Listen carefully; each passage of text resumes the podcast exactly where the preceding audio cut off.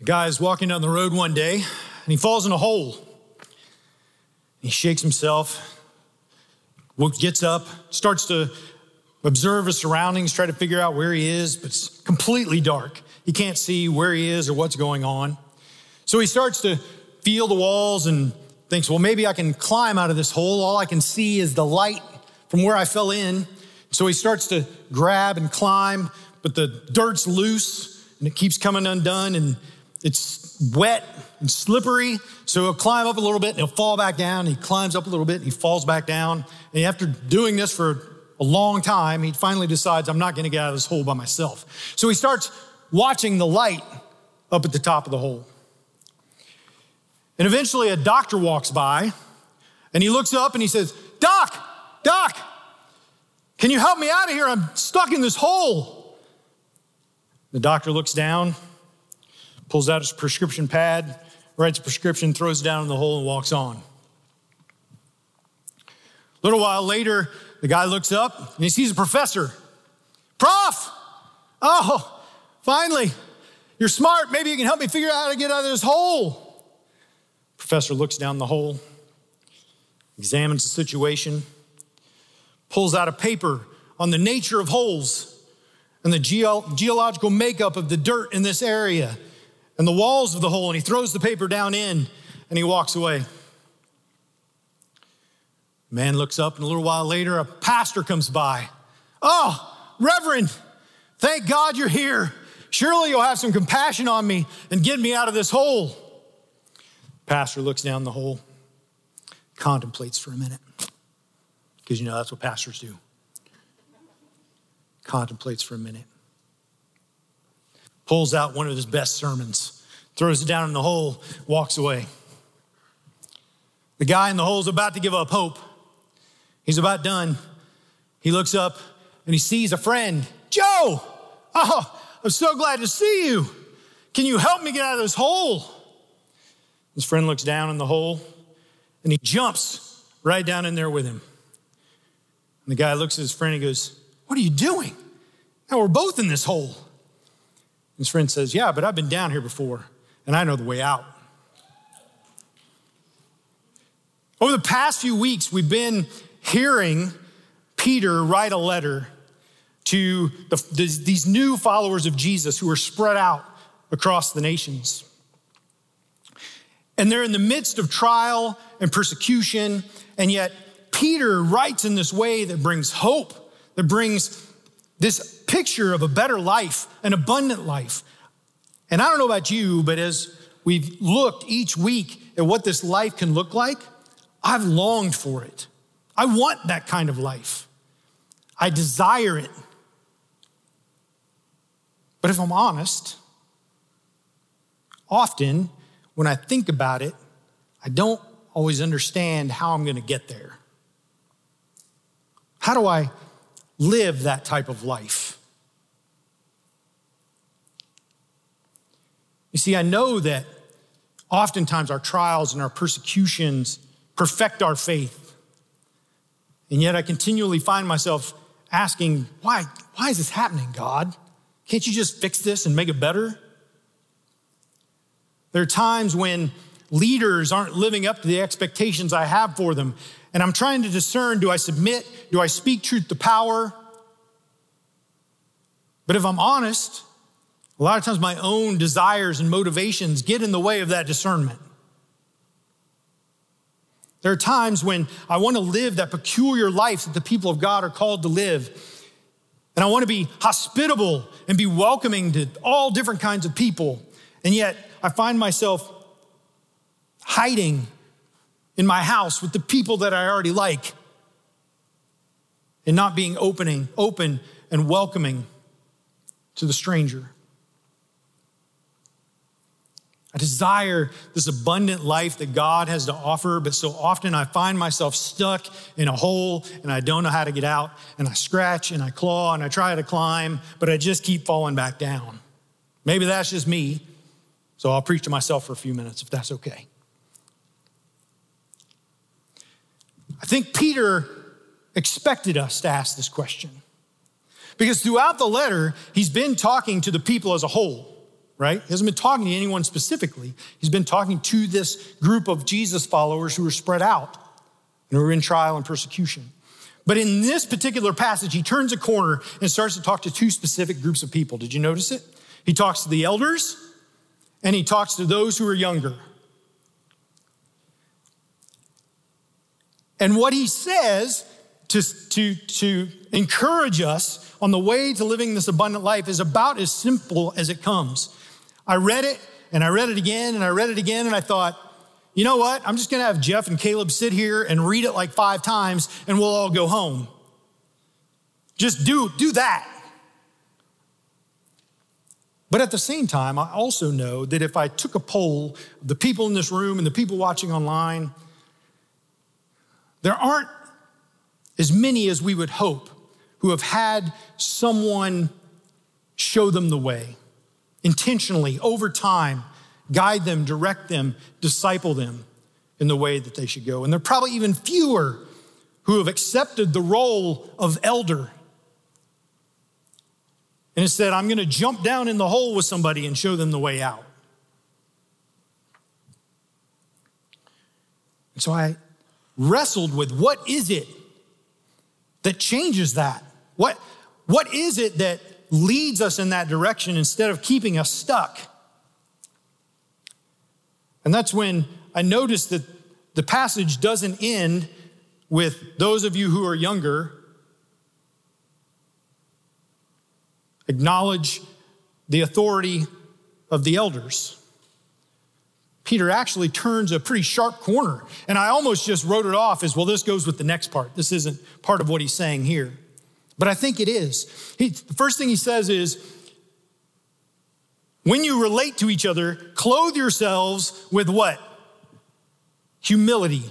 Dress yourselves with humility. I love that picture. If there's anything that we need in our culture right now, it's to put on some humility. Am I right? It's so difficult for us. And I, I started to wonder is it possible that Peter is challenging us with the idea that one of the greatest hurdles to discipleship is pride? What keeps me from being discipled well is my own pride. What keeps me from discipling others well is my pride. He says, when you relate to each other, elders, younger, all of you who are part of the body of Christ, dress yourselves with humility. For God opposes the proud, but He gives grace to the humble. Transformation requires humility. And at just the right time, God will lift you up. So I thought, what if we look back at this simple system that Peter has given us in light of humility. So we're going to work backwards now through the text because that's how my brain works backwards. Those of you who are younger, accept the authority of the elders. Seems simple enough, right? I don't know that we often give this short statement the attention that it deserves. Over the past few years, um, I've had the privilege of becoming friends with a lot of people who are in recovery um, people who are on that long, hard journey. And I've learned as much from them about discipleship uh, as I think I've learned anywhere else in the past couple years, if I'm just real honest about it. And one of the things I've learned is about this particular idea of accepting the authority of the elders. If you're familiar with recovery at all, one of the first things I'm going to do uh, I, am going to start my journey on recovery, so I'm going to start attending meetings, right? Either an AA meeting or an NA meeting, and we're going to gather together with like minded people with a common goal aimed at freedom and hope and new life. Similar to what we try to do on Sunday mornings, right? The difference, one of the main differences is, it's probably not just one person standing up talking the whole time. All of us are sharing our stories of our past hurts, of the things that we've overcome, of victories, of struggles, things that happened this week or 10 years ago. And it's a place of honesty and safety. And I start listening to the stories of other people in the room. And over time, as I hear those stories, I start to realize wait, Nate's story is a little like my story. I hear a little bit about where he's been, and that's the hole I'm in right now. He seems to have found his way out of that. And so I have to humble myself. And after one of the meetings, I have to walk up to him and I have to say, Hey, I would really like it if you'd be my sponsor. Now, here's the part that I learned that kind of threw me for a loop. I would expect him to just say right away, Great, let's start tomorrow. What he's probably going to say instead is, Let me think about it. He might say, Let me pray about it. Here, read this book. Make this list of 100 things you're grateful for. Make a list of four things that you want to see change. Like, he's going to give me this long list of things I need to do.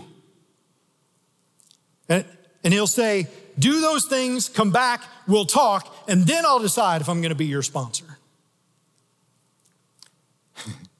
I've been in church a long time. And if somebody came to me and they said, Hey, I want somebody to disciple me, I say, Oh, I got the perfect person. Why don't you go talk to Nate? And that person goes and they talk to Nate, and Nate says, You know, let me think about it. But here's what I want you to do I want you to go read the Old Testament. I want you to make, do, and he gives you five things to do. Go do those things, come back, and then I'll decide if I'm going to disciple you or not. Chances are good you're going to come, you're going to find me, and you're going to go, Yeah, that guy's not going to work. Do you see it? Peter is calling us to a discipleship that is humble, that accepts the authority of the elders, that says, I am one, I'm gonna humble myself and I'm gonna come and ask you for help because I've realized I can't get out of this hole by myself. But then I'm actually gonna pay attention and listen to you when you challenge me to change. That too takes humility. It requires me deciding I'm going to be a part of that process. So often I, I met Christian after Christian who talks to me about being stuck in their discipleship. And we'll talk about kind of what they're doing. And ultimately, they kind of just come on Sunday morning and they sit and they expect one of us to stand up here and download a bunch of good information that will eventually transform their life. Maybe we'll sing a good enough song that my life will be changed. Maybe I'll go to a class or a small group and somebody there will say something that will eventually change my life. We need other people for that change, but at some point, if somebody's in the hole with it and they say, We're gonna show you the way out, I've gotta follow them. I have to go with them, or I'm gonna stay stuck in my hole.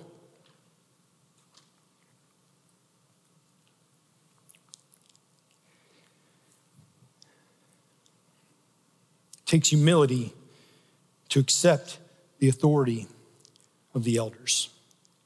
Now, while there are, aren't many of us who have probably experienced that type of discipleship, there are probably even fewer of us who have accepted the responsibility of being an elder for someone else. That too takes humility, and it might take even more.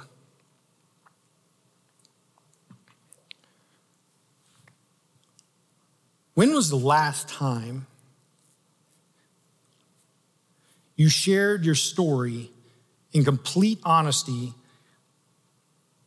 in a room of people that maybe you know well, maybe you don't?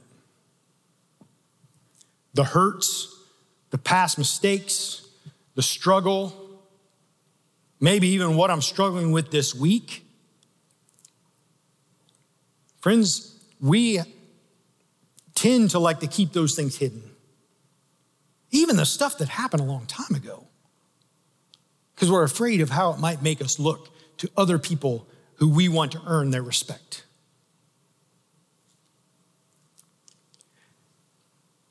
And if I'm going to look down in that hole, if that guy doesn't know I've been there before, he might not ask me for help. Why would he?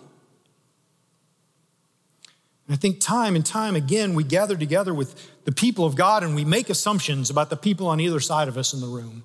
We look at their life, we think they've got it together, we fill in the blanks of what their life has looked like over time, and we say, they've not experienced the trouble I've experienced. They're not going to have anything to say. While at the same time, that person's looking at you thinking the exact same thing. C.S. Lewis, in his book, The Four Loves, I think this, they've adjusted this quotation a little bit. But basically, he says, friendship begins when two people look at each other and they say, Oh, you too? I thought I was the only one. The only way we can begin to bridge that gap is to share our story openly and honestly with people. So that when someone realizes, wow, I am stuck in this situation, my discipleship is stuck, my growth is stuck, my life is stuck. But that person seems to have gotten through this type of thing before. Maybe they can help. To be willing to share my story that way takes humility, it takes honesty. And to shepherd well takes humility. N.T. Wright, when he was writing about this passage, he said, Shepherds don't ask, How do I become a good shepherd? Shepherds ask, What do the sheep need? You see the difference? Let me put it out this way Good parents don't say, How can my kids behave in a way that makes me look good? I run into pastors' kids all the time who, have, who are still trying to untangle that problem, right? I lived a life where I had to look good so my dad could look good or my mom could look good, and that messed me up, right? The parent says, What does my child need to flourish and grow and succeed? A good teacher doesn't say, How can I stand up and say things that make me sound smart or good or make students like me? A good teacher stands up and says, What is it that the students need to move from this point to the next point in their learning process? What do these students need to keep building toward their goal. A good employer doesn't say, what, do, what can that person do to make me more money? Or what can that person do to make my organization be better?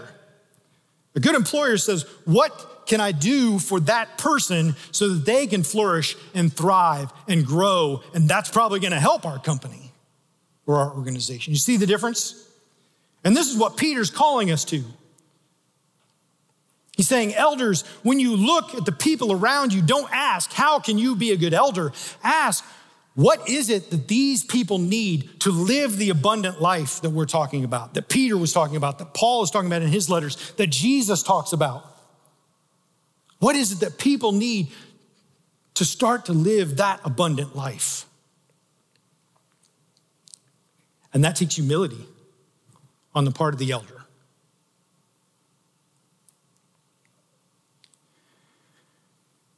When Peter starts to talk to the elders, did you notice what he said? He said, Now I'm going to talk to you, elders. I'm an elder too, and I'm a witness to the sufferings of Christ.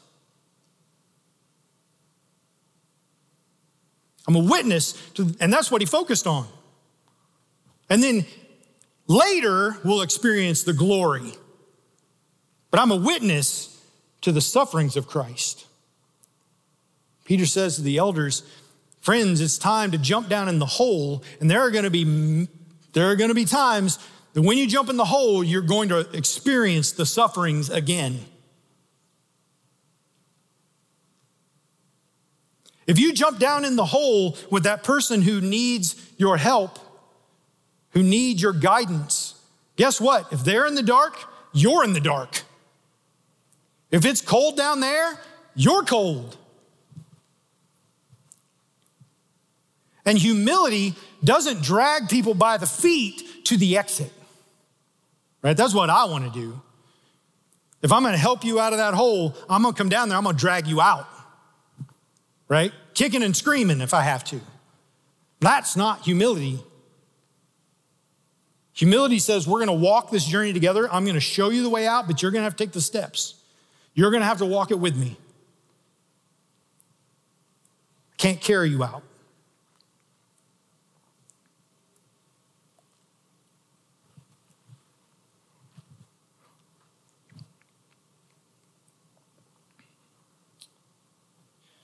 I love the way the passage ends when it says,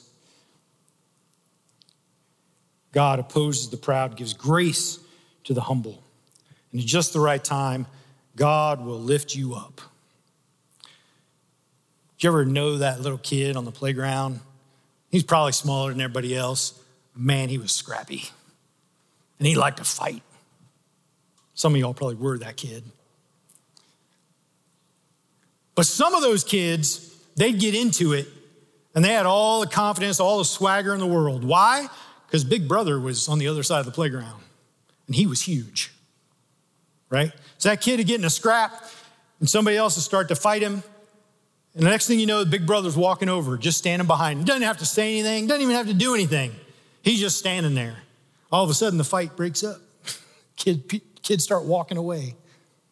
I think there are times we assume that if we're going to approach this life of discipleship, this life of walking the struggle with people, that we have to do it in this like fearful way, or that we have to muster up the courage to win the fight ourselves. But the truth of the matter is, God is walking up behind us. He's the one who wins the fight. Matter of fact, he probably defuses it. Fight never happens.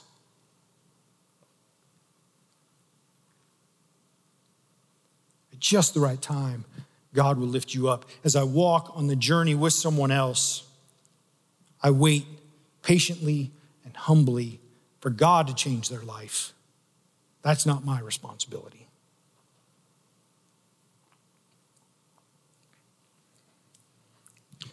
So, over the next week, maybe spend some time in quiet, listening, asking God, where am I stuck? So we talk about falling into a hole, and sometimes we think of some rock bottom drastic experience. But There are times throughout my journey that I just get stuck in my discipleship, in my growth, in my movement forward. And I need some help. So ask God to search your heart. Is there a place where I'm stuck? And if there is, who can help me? Humble yourself and ask them for help. Two, who is it that needs my experience? Who is it that I know that is stuck in the hole and they are calling me to help them? And am I going to jump in the hole with them? Or am I going to stand at the top throwing things down, hoping they get out on their own?